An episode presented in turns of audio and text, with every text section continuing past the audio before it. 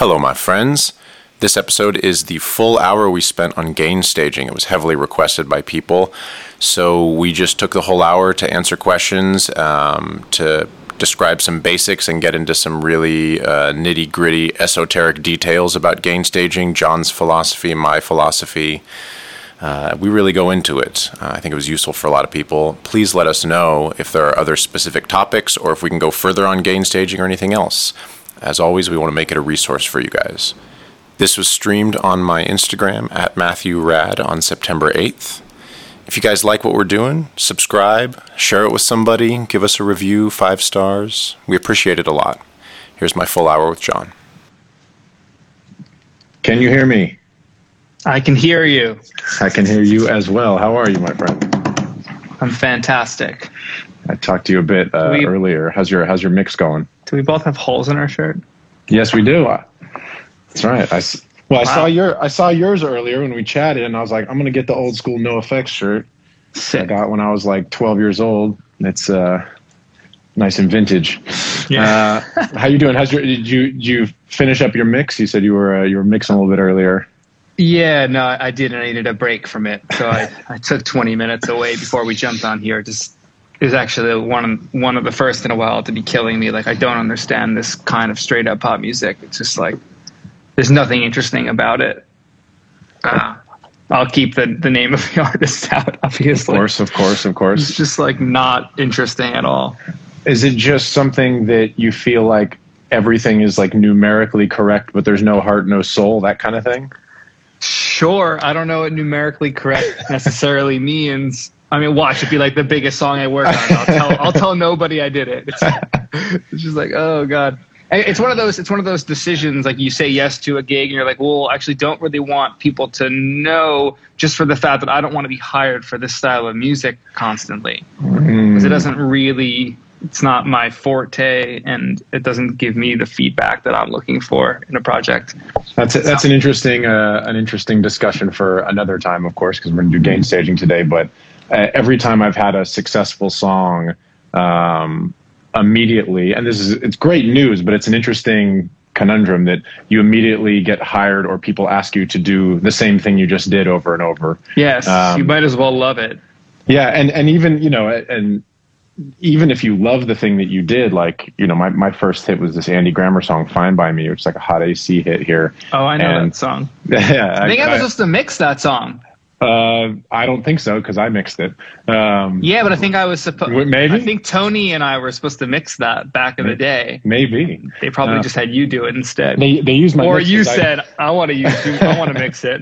honestly, I don't think they had any more money because they didn't pay me that much for it. You know, it was like an indie label uh, Yeah. or an indie through a major. But but imme- like for the next year, everybody's like, "Can we do a song like that?" And I was like, "I already did that. I want to do something else." Yeah, exactly. Um, but also maybe a different thing as a producer writer versus a mixer. You can, you know, you can do all, all kinds of. Anyway, um, so today uh, we decided the the last few weeks there have been lots of questions about gain staging, um, and so we decided that we will do the whole hour today on it. And I, I figured, you know, you and I talked earlier because I wanted to make sure we're on the same page. I think the best way to do it is to kind of do it in an arc over the hour where we do some basics uh, at the beginning and then get into more nuanced stuff and get into questions and that sort of thing.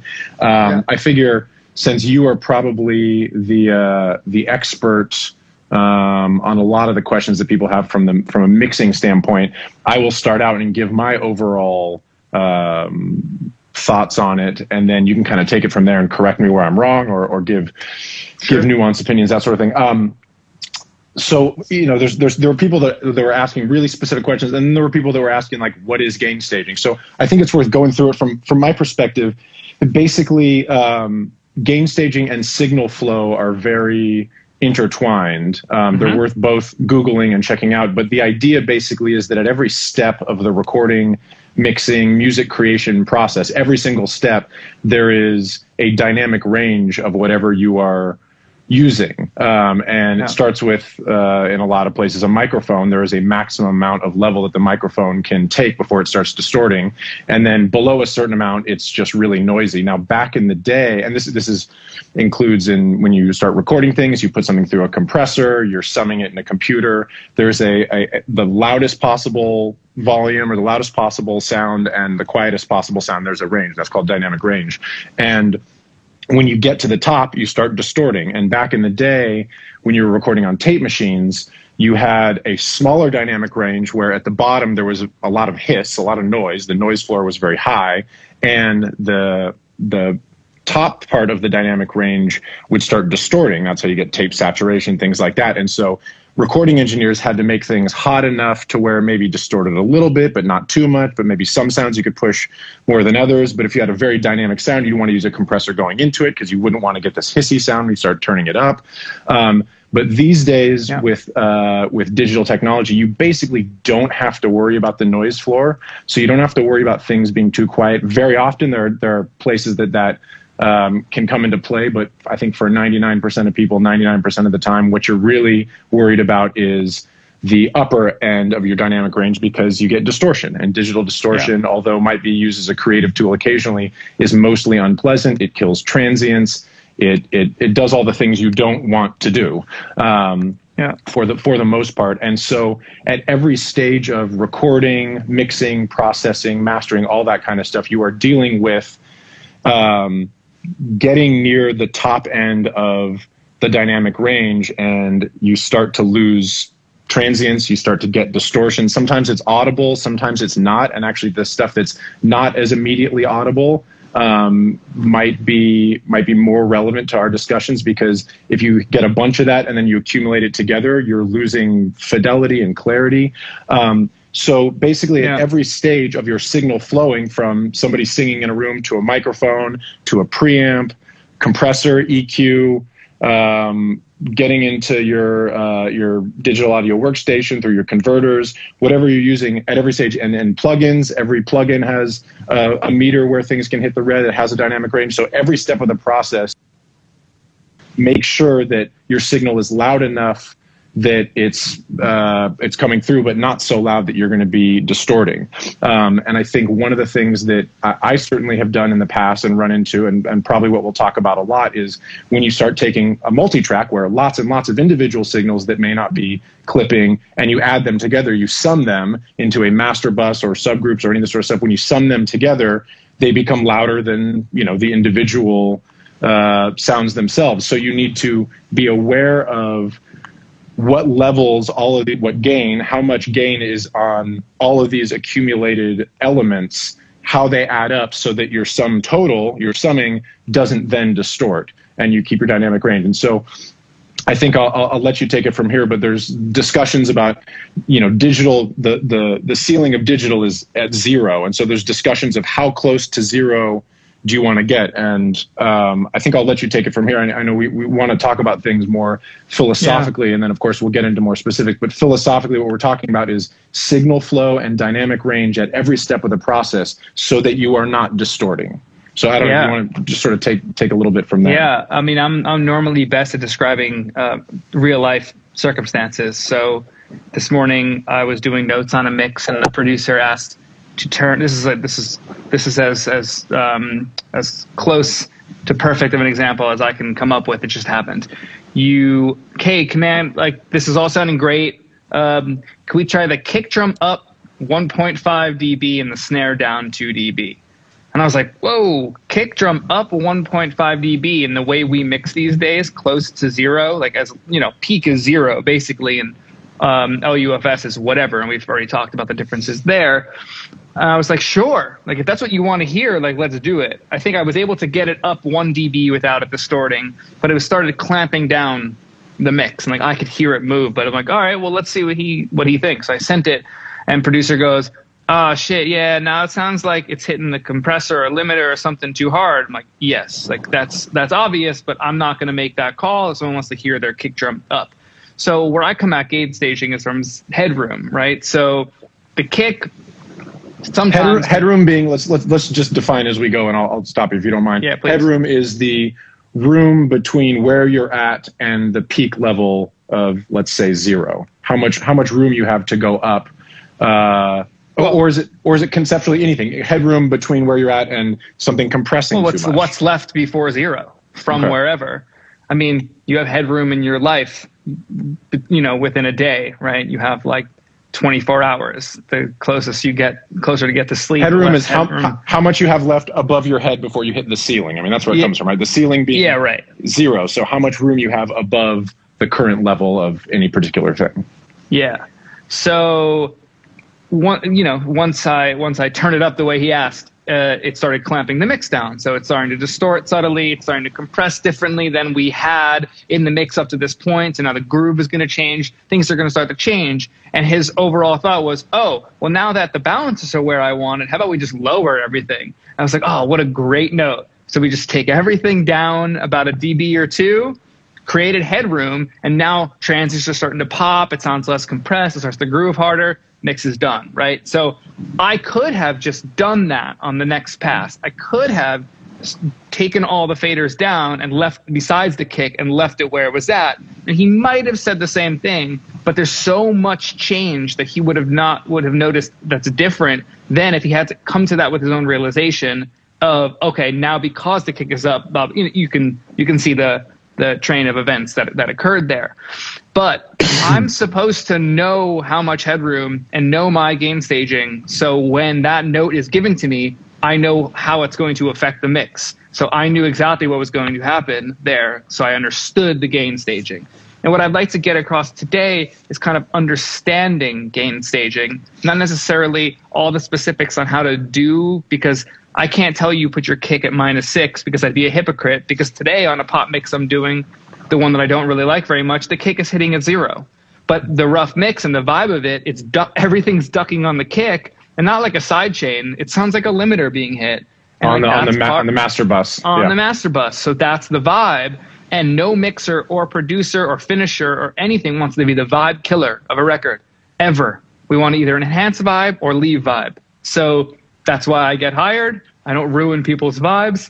Uh, I enhance things appropriately within the headroom that I am either given or give myself.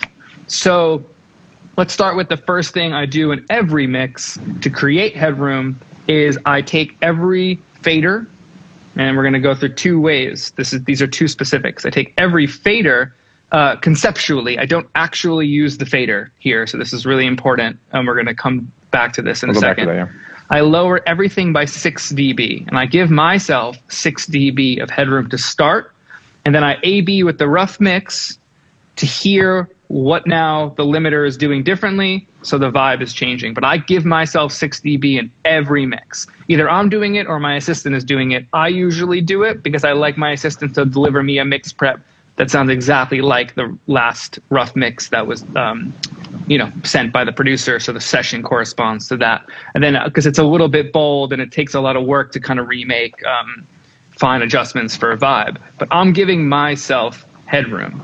Now to do that um, output faders or clip gain faders. Exactly. I clip gain everything because i want my faders to hit at zero i want all my faders to be at zero all the time minus a couple of automation rides that i might do to to move some things but zero is from what i know and i don't think it's changed once things went floating point i'm pretty sure at zero you're getting the best resolution in every daw the minute your faders are over zero things start not sounding good. It could be psychological to me. I don't think it is though. I'm pretty sure faders above zero start to lose fidelity and below uh, dramatically, maybe like a few dB down. So to me, and I've been told this for years, so I kind of just go with this. I think it's a good place to start. Keep your faders at zero as much as you possibly can. Now, this is where it gets a little tricky, and you might have to rewind the video to understand what I'm saying here a little bit. So you can't just clip gain, meaning I can't just take all the faders and clip gain because there might be some saturator or a compressor or a limiter or some other sonic manipulating tool on that if you clip gain the input into that the sound will now change, right? So you're creating yourself headroom thinking you're doing yourself a favor, but you're changing vibe now because you're changing that saturation amount, you're changing that compression amount which is going to change the feel, like we always talk about with compression. So, sorry, interrupt you real quick. This is what we talk about with sig- signal flow. So you have a, a, you, a recorded Exactly. audio file, and you're you are talking about clip gain, which is manipulating the level of the audio file before it hits any plugins, any effects, the input. Input. But the problem, of course, as you're saying, and it's just the same as with your mix bus, where if you have a compressor after the audio and you're manipulating the volume here, it's going to go into the compressor and hit it differently. Yes, It'll hit your differently. saturator differently. So this is how to understand signal flow and gain staging. Yeah. You have to understand your input and your output, right? So when you're working um, to create headroom, determine where you're going to get your 6 dB or whatever you guys choose. I'm just like th- I'm throwing out a number. I go six down because that to me seems like a um, a middle ground of where it gives me enough room, but it doesn't lose vibe. And if it does, it's vibe I can get back with. Certain, Well, and, and part of the reason of what you're saying is if you're getting a mixed session from someone and it has stuff on drum bus, master bus, mix bus, that Yes. sort of thing, that like same thing with one signal going into a compressor. If all of the multi-track is going into a compressor and you reduce the volume, all this stuff, it's going to hit Everything the compressor changes. less. Everything changes. But the reason to do that is if you start with everything there, you don't really have any. You don't have any headroom. You don't have anywhere to go up because, like you said, when you turned Yeah. up the kick one dB on your mix this morning or the, whenever it was, um, Yeah, then all of a sudden it changes dramatically how everything feels. So. The reason you drop it is so then you have room to play in there before you then decide how much compression because you're going to readjust things. You're not just readjusting the compression on the No, I don't. Quickly, no, I don't AB with the rough minus 6 dB as well. The rough stays the same. So you have to hear the rough as it was sent. You have to hear the rough mix as was intended all the time. So my mix is going to sound so much quieter.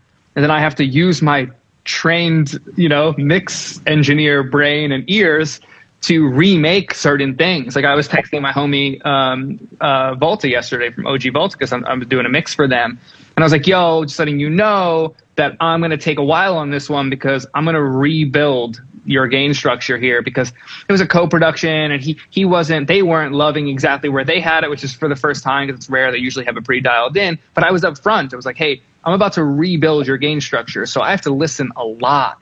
I have to listen to the sustain of their low end because they they compress low end to their liking real almost perfect perfectly.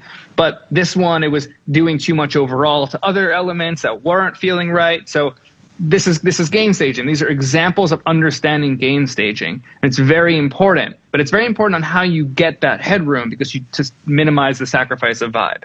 And that's where I'm coming from, real like real life mixing in the moment. Um, you can't just say, "Well, I'm giving myself 6 dB," and then it's now better. Yeah. That's not. That's ne- almost never the case. understanding Um, conceptually what's happening is the really important part so, because you know g- dropping things 6 db is just basically saying i'm dropping the faders so then i have room to play with them and they're in a relationship because if you start with everything as loud as it's going to go like i said you can't go higher so some people might go 6 some people might go 10 some people Yeah, it- I've that- gone more than six. I'm just six to me is a safe starting place totally. to understand. But yeah, go as far as you need to to get that low end hitting right. This is how you dial in. When people ask like how I dial in low end, this is the answer. Then I can get my 808, my kick, my bass to hit with the right length for a full 60 hertz cycle to give me that length of the kick that I'm looking for. And then I can rebuild around that with the vocal and understand. And then I'll remake wherever that overly aggressive limiting from the rough mix was coming from. I'll figure it out. There are ways to do it. But let's just jump back um, to input and output. So Yep. if you have nothing on the track, clip gain that region down 6 dB. If it's going into a compressor, change that output of the compressor 6 dB. Is there an EQ after it? Do you want to put a trim plug in after it? However you want to do it, find a way that changes the output of that track or channel or whatever it is until you can lower it 6 dB if there's that um, character on it already. yeah if there, if there are plugins giving it character make sure you're changing the the volume at the end of the chain because if you Yes. change it going into it it's going to change compression distortion that sort of thing Yes. So, uh, but I would I would uh, refrain from lowering the fader just sonically in DAWs. I would do it on a plugin and keep the faders at zero. It's also so, so conceptually, I mean, maybe this doesn't apply to a lot of people, but if you have everything um, fairly balanced and your faders are at zero versus all over the place, it just it's like a cleaner work environment or something. Like you, then the changes. yes, you can commit the tracks. That's a really good question, Zach. Yes, you can commit the tracks But why do you want to? What if you want to? If you want to manipulate the yeah, sound yeah, it, yeah, After the, uh, I'm talking about giving yourself headroom with it being exactly the same. Yes, of course you can commit the tracks. Just make sure you're committing it, and it's not the processing that originated on the track is not doing harm. You know, yes, of course you can do that. Yeah, the the uh, well, let's see. There, there's one question um, that Yeah, anything was, pertain to this? was was kind of nice about this, where talk about adding adding EQ plugins where you're boosting or adding a compressor plugin. People, do you change do you change the output gain? And the answer Yeah, I think talk- is. It- I was going to say it's, it's mostly mostly yes that you want to you want if you're putting a so- some of the compressor plugins I know you're not a big compressor guy in your mix but a lot of the compressor plugins will actually add a little bit of gain It's which is annoying. just- which is annoying as fuck No, it's can- why I don't you- like compressor plugins. you can change the defaults on a lot of these. I've done it with some of them that I use, but Yeah. Really, if you're going to add an EQ or add a compressor, um, as that applies to gain staging and signal flow, what you should do is you should have a signal that's about here. You add a compressor, and then the the resulting signal is about the same level, just sounds a little compressed. That's the way to Yeah. really adjust it. You're going to have to uh, you add your compressor and then adjust the output gain and AB, so it's pretty similar. So you can actually hear what the compressor's doing and not yes, be fooled by if you it. like it. Yeah, not be fooled by it raising the volume in some respect. And then also, if it raises the volume, you're then changing the relationship across all of the multi-track, where all of a sudden one of your tracks is louder, and then you're pulling down the like. You want Yeah. things to come in and out at a very similar volume. Yeah, so especially when you're in the mix process, producers and artists and managers and the teams have dialed in vibe, uh, you know, for for weeks, a month, months, years, for so long, and you throw a compressor on uh, a guitar track and it makes it 3 dB louder, but you're like, oh shit, that guitar sounds sick. Meanwhile, the background vocals now are covered by the strumming acoustic guitar that they were like, yo, that was an afterthought for rhythm. Like, we barely even wanted that there, but you're like, damn, that's so good. Like, yeah, that's not a Jason Mraz track, though. This is something else. Like, we don't need it to be up like that. You, ha- you always have to be A being what you're adding because, well, what is it doing to the sound? And then what is it doing to the song, to the record? Just because the guitar sounds tight now doesn't mean the guitar was supposed to sound that good to begin with, right? So that's why you're adding this um, this plugin. Every plugin should be determined and deemed uh, better or, or worse, I guess, for lack of better words. I kind of hate those words, but um, they do serve a purpose uh, for educational things. Yeah, like when you're this, when, when you're when you're adding things into your chain, into your signal flow, something starting here, adding something in the middle, you don't want to then change the volume. The volume relationship should stay the same for Yeah. the most part. I mean, maybe there's some there's some reasons. we really have to w- this this whole conversation to me I, i'm sure you'll agree because it's this is one of the most important especially for mixers for mixers this is the most important thing i think um, when it comes to producers it's equally as important but they forget about it a lot of times in the room because of I do. vibe and yeah and that's i think that's okay to be to to some degree um, I- I'd imagine you'd want to pull down your faders uh, at the end of every day, just so the artist would live with a. I mean, I would do this every time as a mixer producer when I was in the room. Before I sent a mix out, I would change it because Get get uh, your gain staging right. get so you're it right. Stuck into something. Exactly. And the artist isn't really going to know, remember the difference that subtly of level because the volume of the speakers changes in the room Yeah. a lot when you're writing. So it, it's not like, oh, don't change it. Is this is not one of those don't change it things. This is one of those I think you can change it and no one's gonna know. And at the end of every day, let's get it back to that. So um, to the producers that are that are watching, I, I think it's something to consider in, in that space. But for mixers, this is the most important thing you can do to understand um, what the what the revision uh, process is going to be like. So when someone asks you to turn up something a, a substantial amount, you you can do it without it affecting everything else, right? And now that is sometimes extremely difficult with with uh, loudness. Um, you know levels right now that people that producers are sending rough mixes out because of the thing I'm mentioning before about the end of the day and they don't turn down because they don't either understand gain staging, think it's not cool, uh, which is fine. Fuck if you don't think it's cool. Like find an engineer that thinks it's cool and can handle it for you then so you're not ruining fucking records. Um, but I don't give a fuck about cool factor of engineering. I just think that overall headroom is cool. Um, so people don't get boxed in. Yeah. Let's maybe um let's get to a couple uh questions. Um, okay, how do you think about uh, Dylan asked about uh, gain staging for transient rich signals. Do you have any particular thoughts on that? Yeah, let's actually, that's going to be part of this. How do you bring back, what is this question? It's a good question. How do you usually achieve uh, bringing back the aggressive character of a limited rough mix? Yeah, yeah, this is like, this, this is the sauce, man. I can't be giving all the sauce out. Uh, just kidding. Give, give uh, it. Give it. I, have talked about this earlier on. I mean, exciters, multi-band saturators, so you can really refine the band that you're that you're um, you know giving that aggression from. Let's say let's say that there's an overall smash mix that the kick drum is ducking everything, but also at the same time it's giving like maybe a synth, uh, an overly aggressive um, upper mid range, but that sound itself doesn't actually have overly aggressive mid range, but it's the the the leveling of that sound that's bringing that forward, right? So I think like let's think of it this way here's the kick drum, and here's the synth that actually exists, but because you're limiting it, you're starting to do this. So now the synth sounds like it has all this upper mid range information, but when you take the limiter off, it actually doesn't. It sits back here. Now, a lot of that energy is great. It's like, say, it's Prince Juno uh, aggressive synth, you know, buzzy thing and bright, and you need that for that chorus but for some reason now doesn't have that. Well, let's listen. Let's A B. Well, where is that coming from? Is that between 1.5 and 3.5K? Like, where is that? Think numerically as an engineer, we're supposed to hear those bands. It'll probably be pretty broad stroke and wide band. It'll probably not be super narrow um, and pointy. It'll probably be broad character, right?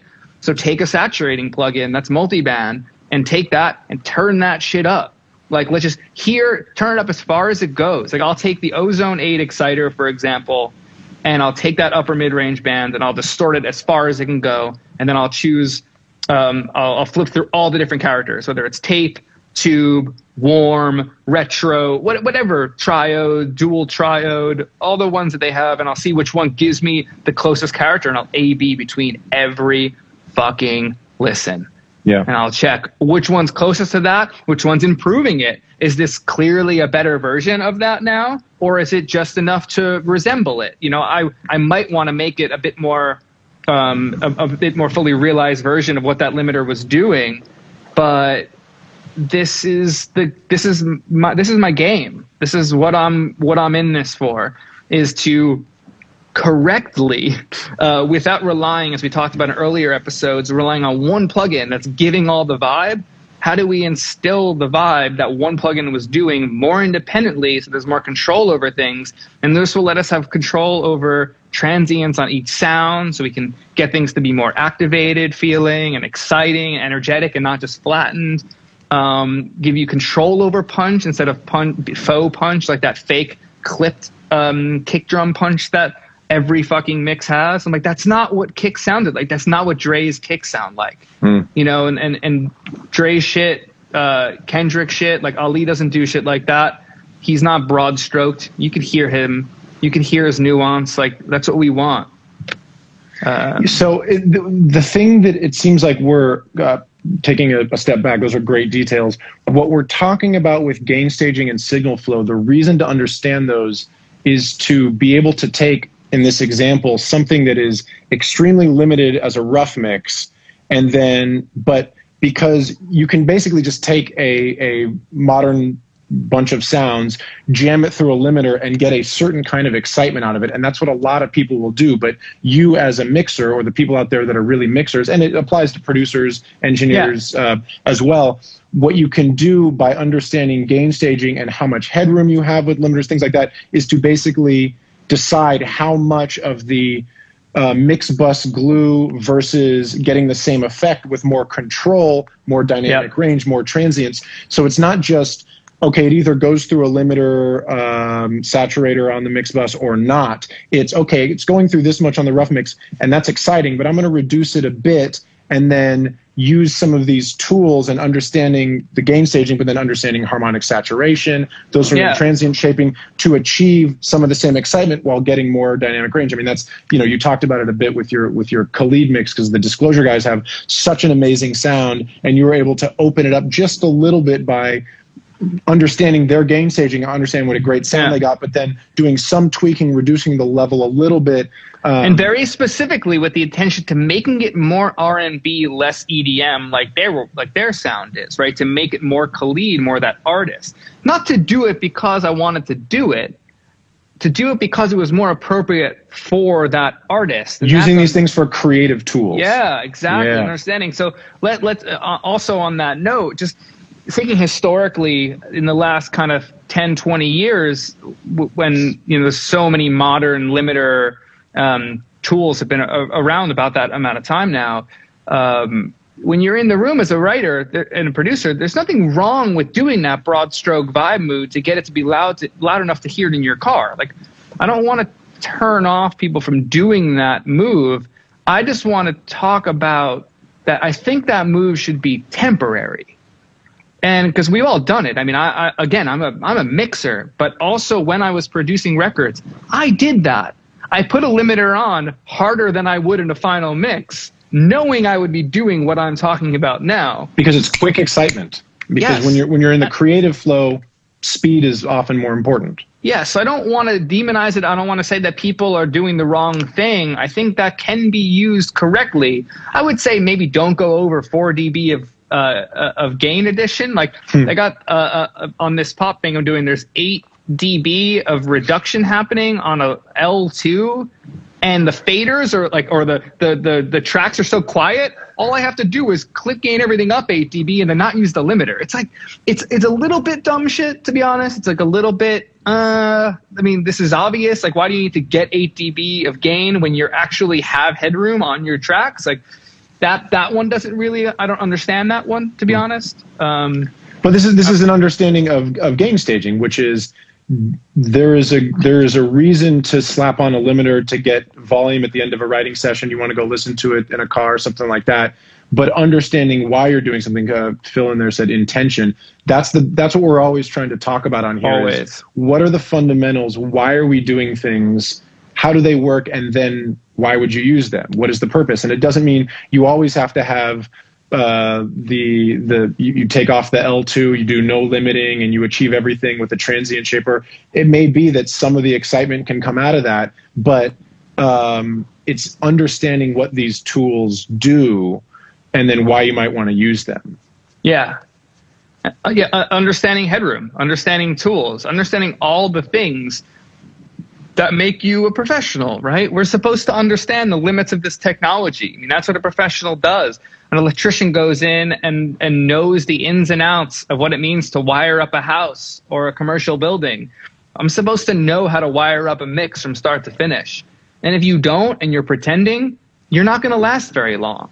Yeah. There's always going to be someone that knows it better and still has more vibe than you do, right? So that you you have to know how that how it works from in and out. You have to. Yeah, um, Edwin just asked on there when when do you use a when do you use a limiter? And and we were just saying, yeah, there's there's all kinds of there's all kinds of uses for all this stuff. I think the idea really being that if you're after speed and you, Edwin's an artist and, and producer, that a lot of times you don't want to be spending, you know, you know, when you're writing a song, you don't want to be spending 30 minutes getting the transient just right to get the, no, you're trying to get the excitement out. And so that's one of the places where cool, strap on a limiter, get that level, go Or banging in the pick car a kick drum with the transient that you like. I mean, pick a kick, pick a kick. Yeah. So, and using these things where you use them quickly, but then when you when you're going to the mix stage, see if there's a better way to do that. And by understanding gain staging, how loud, how hard you're hitting the limiter, maybe you hit it about half as much. Try some transient stuff. There's basically the reason is to give yourself more tools to achieve this kind of stuff. I just I love circumstances like today where because I had my headroom dialed in and I understood what was happening, when someone asked me for something a kick drum a dB louder, and I know I'm already at my my peak, like where where I want that loudness to go. I was so set up that it was clear that that note opened up Pandora's box and ru- basically ruined the feel of the mix. And that triggered him to go, why don't we just turn everything down? And now it's a, it's a whole different different mix. It's a whole different production in a sense.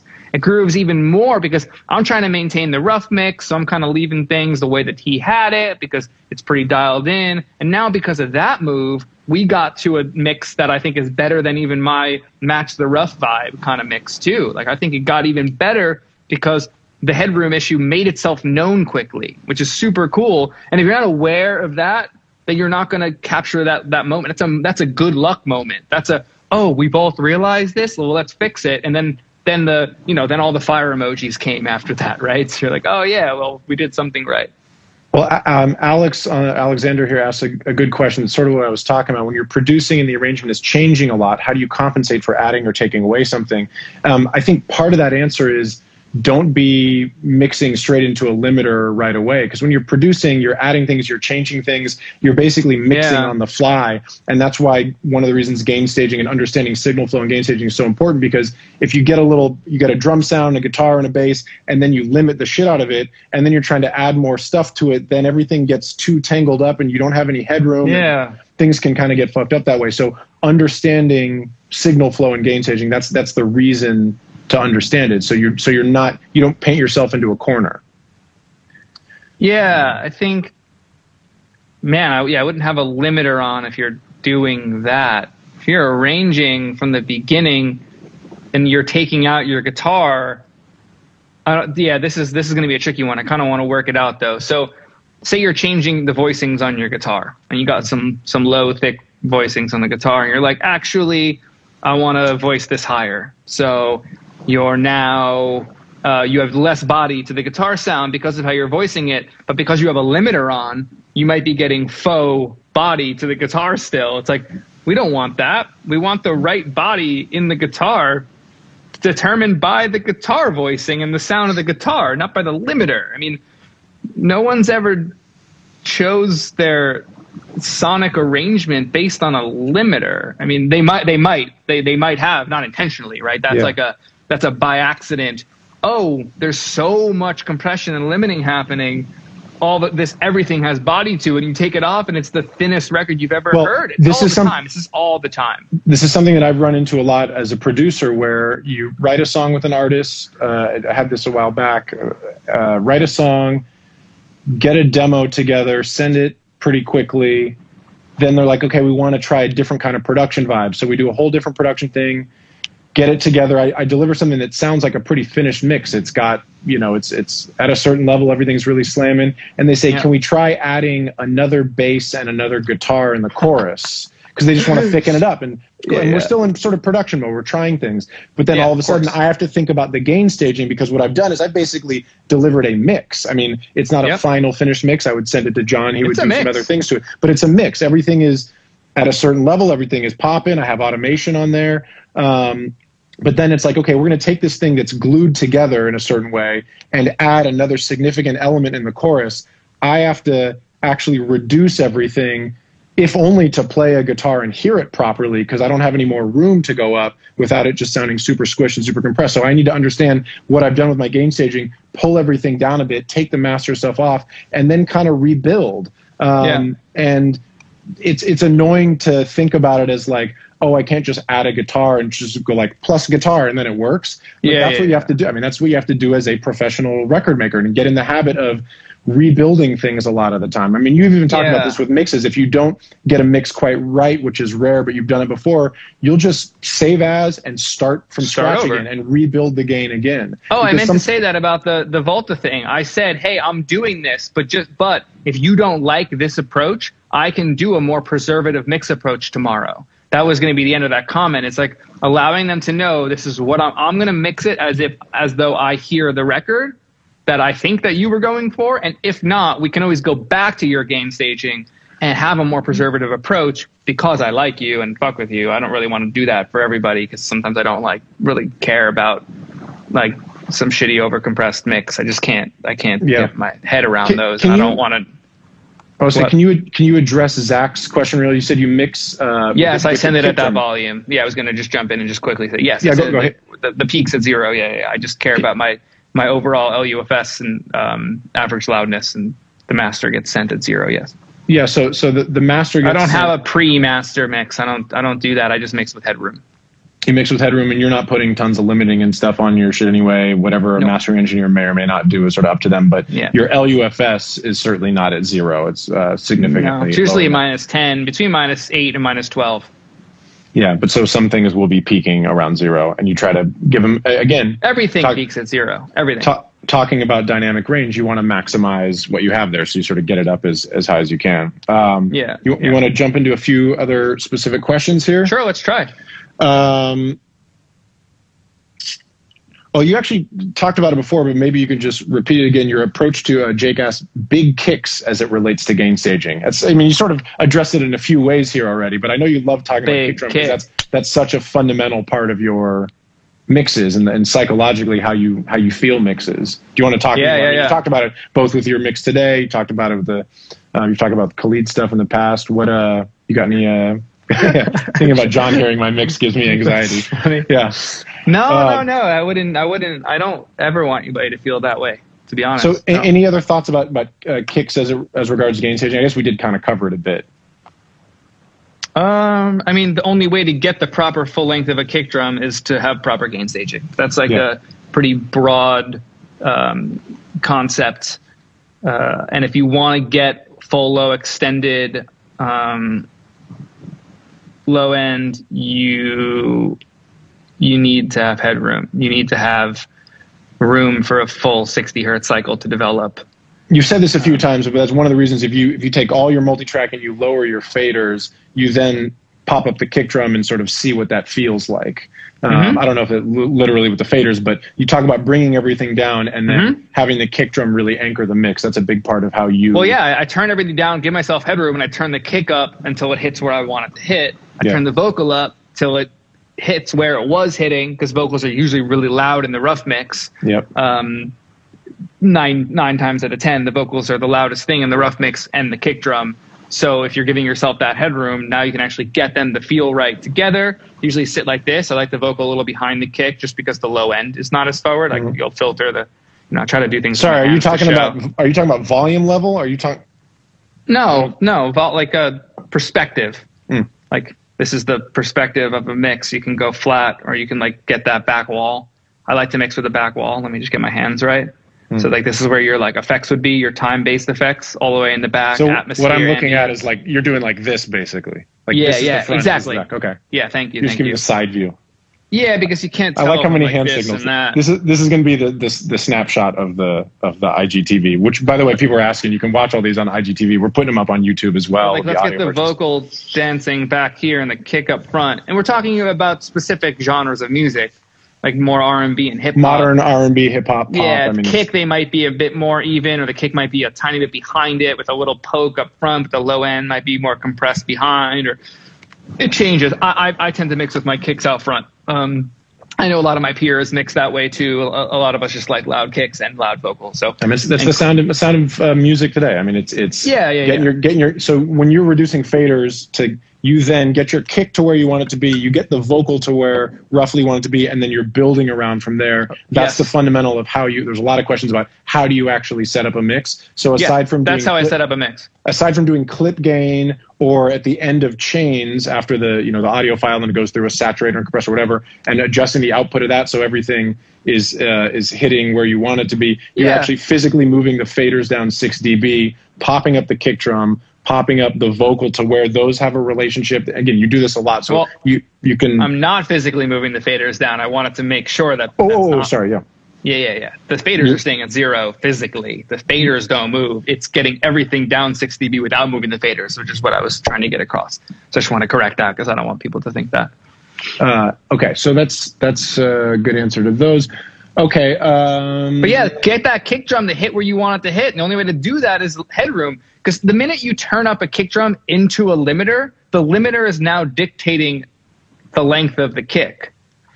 And also, that's that brings me to something I wanted to say when you were talking a bit ago before we went into this next question, which is I, every week I tend to challenge someone to do something. Mhm. I, I have an overall challenge, which is know where your vibe is coming from. So if you want your vibe to come from one limiter on your mix bus, then let it be known that that's where the vibe is coming from. But if you want the vibe to be coming from each sound choice, how they fit together in arrangement, the song, the vocal approach, the distortion on the vocal that's vibey and cool, the crunch of the drums that are coming from a drum bus that's giving a bit of glue to it, just let it be known where the vibe is coming from. So I challenge you to go back to your re- your most recent production or mix and and say, where is this coming from? Take off your mix bus and where is the vibe coming from? And then work backwards from there and just understand it. Because there's nothing wrong with doing what everyone's doing. I think a lot of people are doing it without understanding what they're doing, understanding what a limiter does, what different types of saturation do, and then it's locked in for the long haul and you can't get out, and then a mixer can't get out of it either, then everyone loses because everyone's like, wait, where did the rough vibe go? And it's like, uh, the vibe of the rough you said you didn't even like, but that's the last thing that was anyway. You know, there's there's a lot to so go off there. The, a way to think about this, I think, is if you use a limiter on, at the end of the process to smash your mix, it does create a vibe, but it's essentially one version of, and it's one vibe, and it may, it's probably not right for most things. If you understand gain staging and using saturators and transient shapers and things like that, you have a lot more options for achieving different versions of that same result. A limiter will do it yes. one way. Understanding gain staging, dealing with transients, compressors, subgroups, yeah. those sort of things will give you a lot more options for how you want something to sound. Yeah, let's check another question. Um, so, uh, oh shoot, I, I, didn't write down who who asked this question, but asking mm-hmm. about two two things that you did. Are there differences in gain staging fundamentals from a live organic record like Younger Days by how do you say his uh, Joy Oladokun? Her, her, her name? Joy, uh, Joy Oladokun. Uh, Oladokun, as compared to another opinion by Meghan Trainor, both yeah. of which you mixed and produced. I produced both of them. I mixed uh, the Joy record. I recorded, produced, um, and mixed the Joy record. And another opinion, I co-produced and Serban mixed it. Okay. Um, I mixed the other Meghan records on that album, but Serban wound up mixing that one. Um, they're, so di- differences between live organic. They're both very different, but I yeah. was in charge of the game, the initial gain staging on both of them. And Serban's mix is not very far from my rough mix. I think he just compressed low end more and made the vocal harsher and brighter and like I guess did, did his thing to that and made the vocal yeah. forward. Yeah, which is which is cool. It worked. Um, yep. I had no no real notes except for I thought the low end was a little too compressed, but not not make or break uh, for me. But the gain staging was very similar. Um, except for on the younger days, since I recorded it, I recorded everything with ribbon mics and tube pre's to my desired liking um, up in the loft with all live instruments. And by default, live instruments are going to have more dynamic range, right? I didn't use any compressors on the recording at all. I don't think there's any compressors on the entirety of that. There, there is a limiter on the mix bus on the Joy record on younger days, but there's no compressors at all. There's no 1176s. There's no LA2A plugins. There's no anything. Um, there is a lot of saturation, um, both from the tube uh, preamps as I'm recording them and driving them, uh, as on groups, on subgroups. And as I want to um, point out to people always, saturation and those sort of things compress the sound. They are not a compressor, yes. but saturation is a form uh, includes in, in addition to harmonic information being added and changed. Yes. Uh, also, but these tubes the don't quite do that. They keep dynamic range pretty much as they were yet they have this illusion very of moving subtle. forward. It's very yeah. subtle. So that's that I had more control over. Now, on the another opinion thing, I was actually brought in by one of my best friends, Tyler Johnson, who produced it to co-produce. And I went in the room with him and Meghan. Uh, I think it was at East West Studios at the time. Before I took it back to my spot, I spent a day there with them. And my job was kind of to, they asked me to kind of sort it out. They felt like it was too busy. And it's funny, the first thing I did, I dropped everything 6 dB and I started soloing the fundamental elements. I basically sat down to mix the record, right? And then we'd unsolo things, or we'd solo something else, we'd unmute something else, and Tyler and Meghan would be like, I don't think we need that thing anymore, right? I was like, yeah, I was thinking the same thing, right? So my job was to assess arrangement, and I use gain staging to assess the arrangement. So that's a great question to ask by whoever asked that because I was hired to do that without them saying like, oh, you need to gain stage to I got additional product uh, co-production credit because I changed the arrangement of things by giving them headroom to hear the mess that was going on. Um, super gain cool staging, process. Gain, gain staging provided you uh, another tool to ad- adjust a song. I mean, it's it's understanding yeah, I mean, signal I'm, flow I'm a gain producer and arranger. I think of myself as a mixer who understands arrangement, right? That's what I'm listening for. So when I'm soloing things and seeing the relationships between them, I'm thinking of arrangement. I'm thinking about what I don't if I don't know the songwriter or the producer in the room, I'm imagining being in the room, being like, oh, this is why they did this part. This is where this one sits, right? So that was a case where I actually got um, to uh, assert uh, my opinion, uh, no pun intended there. I was given another opinion and I was I, started muting things and created space in the arrangement because now we could hear it all.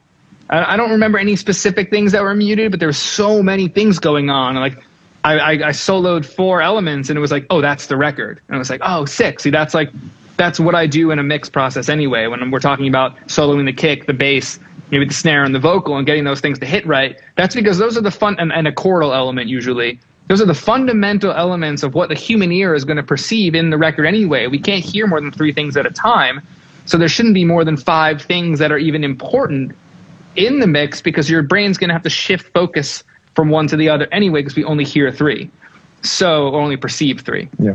So that was my job on that. So gain staging was eh, super important to the production of that record, and same to the joy thing. I wanted it to feel like you were in my loft. And for those of you that can't see completely, like this is where we recorded it, like right there. There were horns here, there were strings, like there was everything, and I just put those gobos around it, right? Like it was in here. I wanted you to feel like you were in here, and if you put throw a limiter on, you're not. That's not the vibe anymore. The vibe isn't in the room, in the loft, and it, you know. So anyway, Well, it sounds like uh, those are great, great examples of, of, of what you do. Um, it sounds like by and large, I mean, the, I think the answer to most of the questions about like kick drum or transients or live instruments or whatever, the fundamentals of gain staging, understanding them will kind of answer all those questions for you. Yeah. Because if you understand how a sound, a signal goes from here into a compressor, into a mixed bus, into whatever, like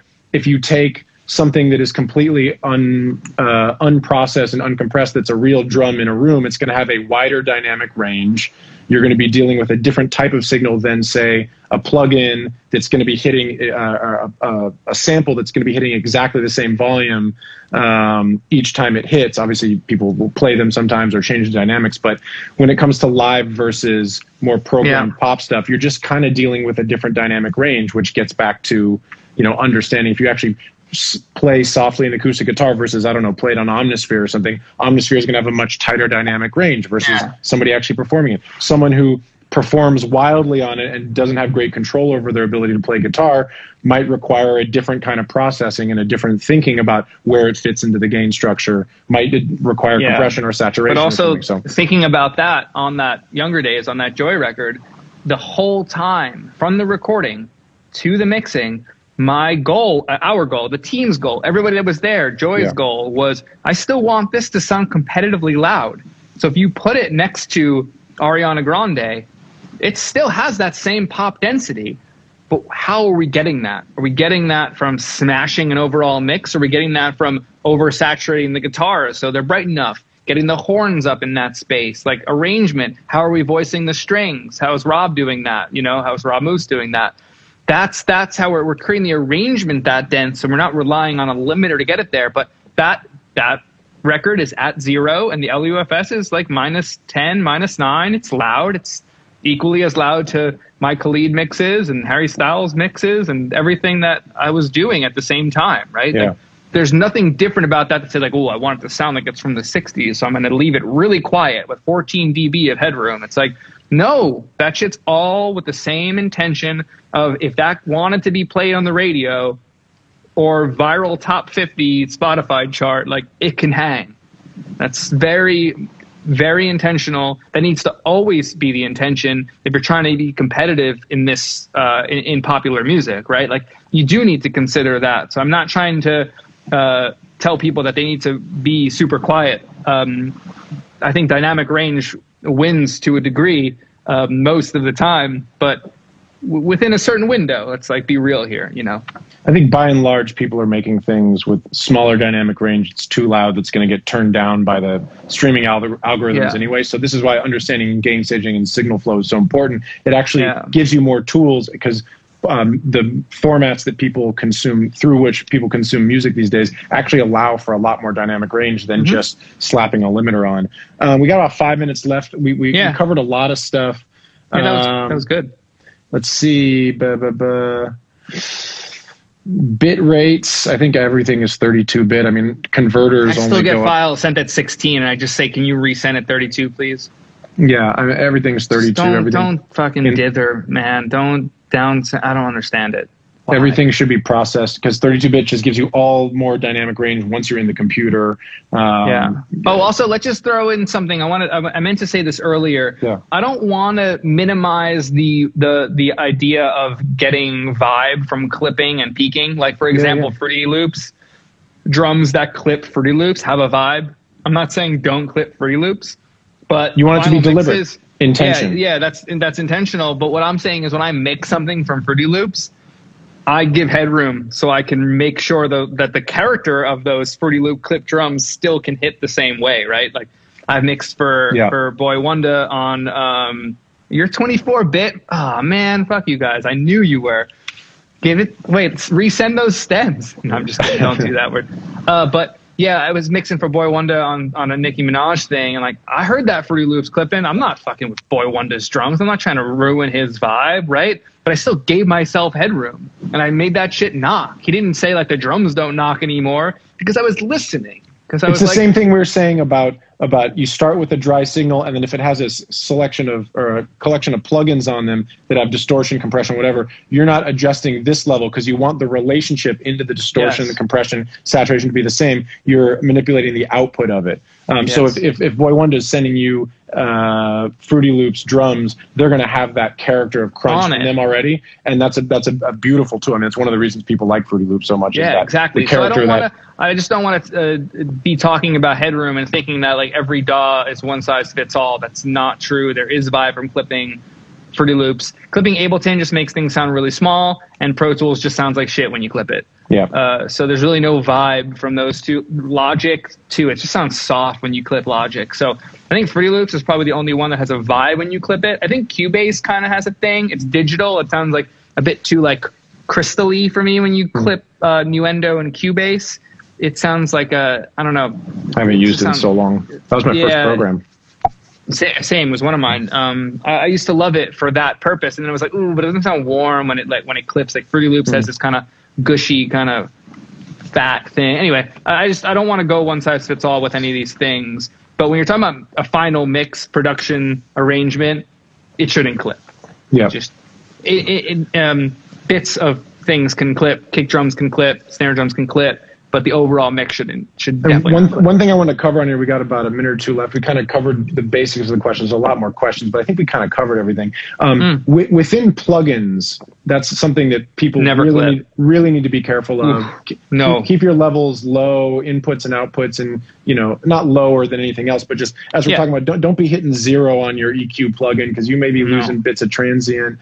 Um, you know, if you have saturation plugins, uh, maybe pat it down for the next plugin. So you so you're not hitting red on your plugins unless you want a Just very use your input and output. That's why they're there. Yeah. Oh, oh, oh, Every plugin at this point, I'm pretty sure, has an input and output. Even the OTT. When you put that damn OTT plugin on, you're you're nipping transients. It's getting you faux punch. Everyone that's using it, Uh, it's on this mix today, and I'm just like, I'm not succumbing to it. I'm taking that shit off. I think I wound up putting it on the the drums and the bass half uh, wetness like they had, half mix, because it was giving vibe. And I'm like, I don't like this song enough to like really dive in on. But it's off the vocal, it's off the keyboard. It's like fuck that on everything. Putting the OTT on the mix. I'm sorry, fuck that. Well, so again, we're talking about gain staging. So at every stage, at every everything that your signal is going to go through, signal flow, everything that it flows through, every stage of it has the potential for clipping, distortion, good or Yeah. bad. Just be aware of every stage of the process. We we got about a minute left. I think we probably call it here. Hopefully, was we answered fun. a bunch of your guys' questions. Um, DM me if you got uh, other questions we didn't cover. All this stuff is going to be. people are loving it. OTT is fire independently not on the whole mix. I'm sorry, and you know that. All right, John's going to go on live after this and, and rail on OTT. I know, I know, I know, um, I know, I know. So, so hit me up if you if you got any other questions. All this stuff on my IGTV. We're putting more episodes up on the YouTube channel, just kind of making it useful for people. So let us know what you like, specific topics. Shout out Topo Chico, sponsor us. uh, love you guys. Uh, yeah, just DM me with any other questions. Um, appreciate. Love you, John. Thank you, bro. This love was a good too. one. That was super fun. All right, bye, guys. Peace.